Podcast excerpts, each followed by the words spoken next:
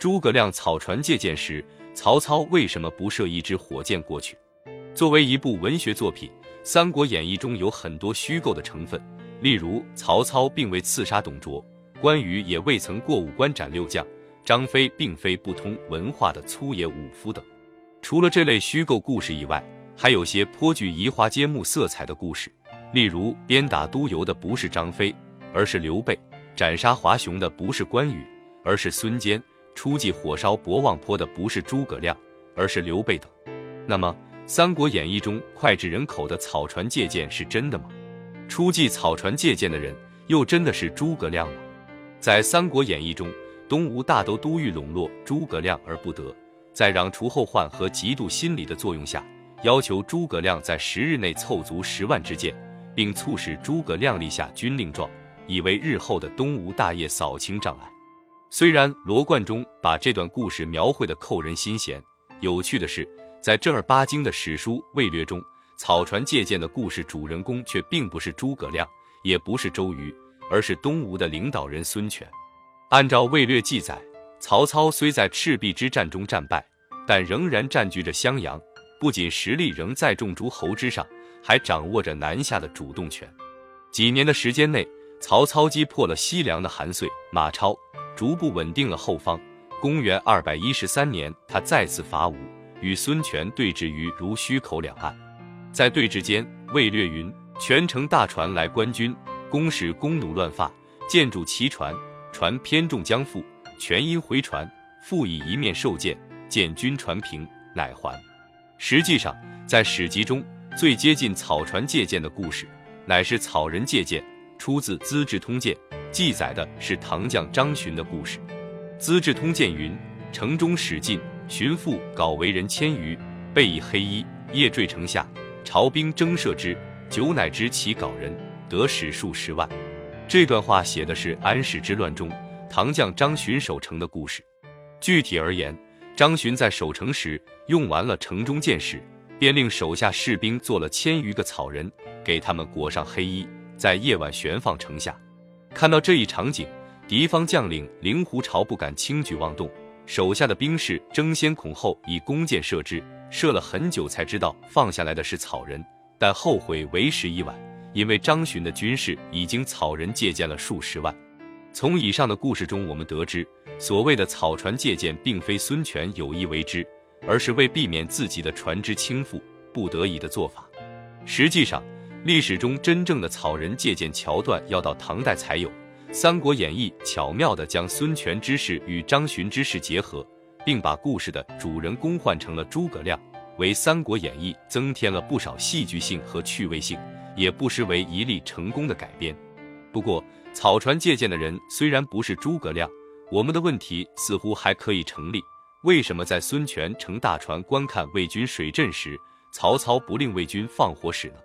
史籍中最早可见有关火矢的记载，在《墨子被城门》中云：“城上为攒火，使常以城高下为度，置火其末。”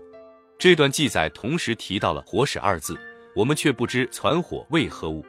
特别是所谓“使常以城高下为度”，如果把“矢”解释为箭矢，则“使常以城高下为度”就显得十分不合逻辑，因为城墙的高度显然要大于箭矢的长度。在一些史家看来，这里的矢长可能是夫长，这样一来，火矢变成了火干，与箭矢没有什么关系了。除了墨子背城门，在周礼下官司公史中，则可见有关火矢的确切记载。凡矢、王矢挟矢立火射，用诸守城、车站。由于周礼成书至迟在汉代，说明至少在西汉时已经有用火射的弓箭王矢，因此，既然火矢已经存在。在孙权乘坐大船去刺探曹军水军军情时，曹操完全可以射出火矢。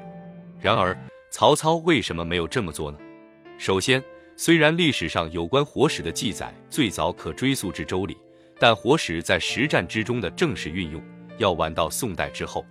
例如，在《宋史》中便有记载：宋太祖开宝三年五月，兵部令史冯继生等进火箭法，命试验，且赐衣物数帛。到了宋真宗咸平三年八月，神卫水军队长唐福宪亲制火箭、火球、火棘离。真宗年间，可以制造火矢的不止神卫水军一家。根据《续资治通鉴长编》，还有冀州团练使食谱记载中可见，火矢在宋代时已经成为弓箭作战的常规武器。对冯继生、唐福宪和石谱所制造的这类火矢，在《五经总要》中明确记载其形制。根据《五经总要》的论述，宋代的火矢主要有两种形制：一是在箭首放置火药，二是在足后放置火药、火箭。施火药于箭首。弓弩通用之，其副要轻重以功力为准。火药箭则如画皮语，以火药五两灌足后，凡而发之。总而言之，凡凡积聚应可凡之物，并用火箭射之，或弓或弩或床子弩，夺远近放之。宋代时不仅出现了大量有关火矢的记载，还详细描述了火矢参与实战的情况。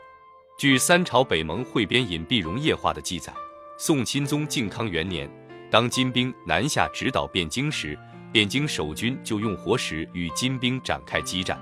在这场保卫战中，宋军统治姚仲友建议在汴京的城东壁布防五百人，每人发火矢二十支，干矢五十支，并在城墙上布置火盆，每个火盆内烧铁锥十个，以供二十名火箭手发射火矢。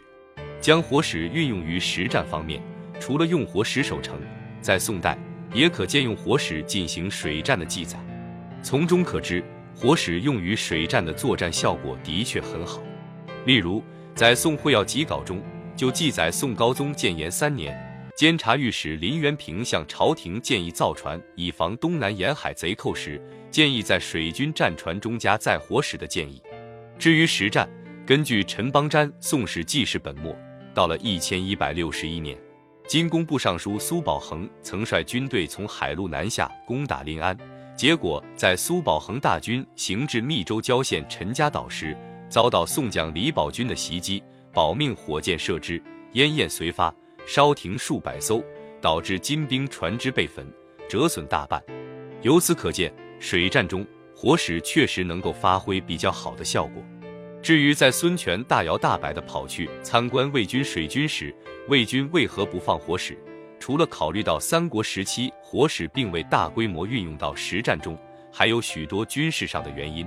首先，在三朝北盟汇编《隐蔽溶液化》的记载中，我们不难看出，在运用火矢之前，军队必须先准备点火装置。正因如此，在宋金激战的汴京城中，由于宋人早就知道金人入侵，便在城墙上布置了火盆和烧铁锥。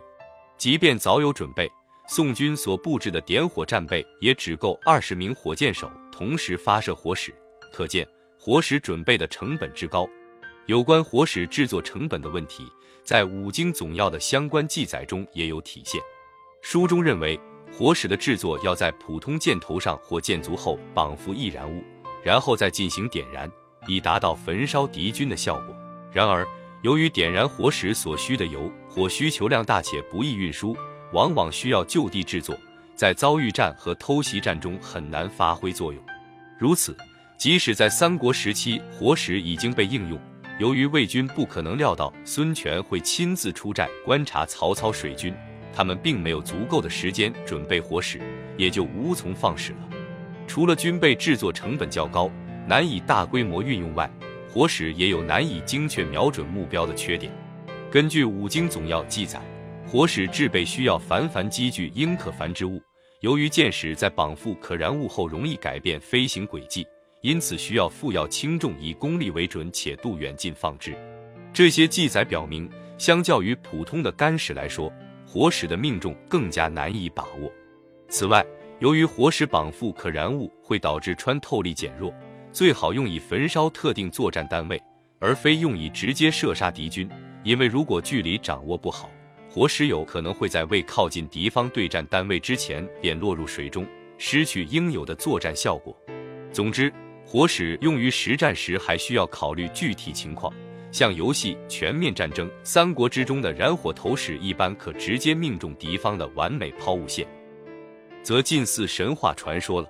总而言之，即使从严肃历史的角度观察，草船借箭的故事发生时，魏军不放火矢也是有迹可循的。当然，作为《三国演义》的作者，罗贯中在描写草船借箭的故事时，未必有如上考虑，但这不妨碍我们讨论一点有关火史的历史知识。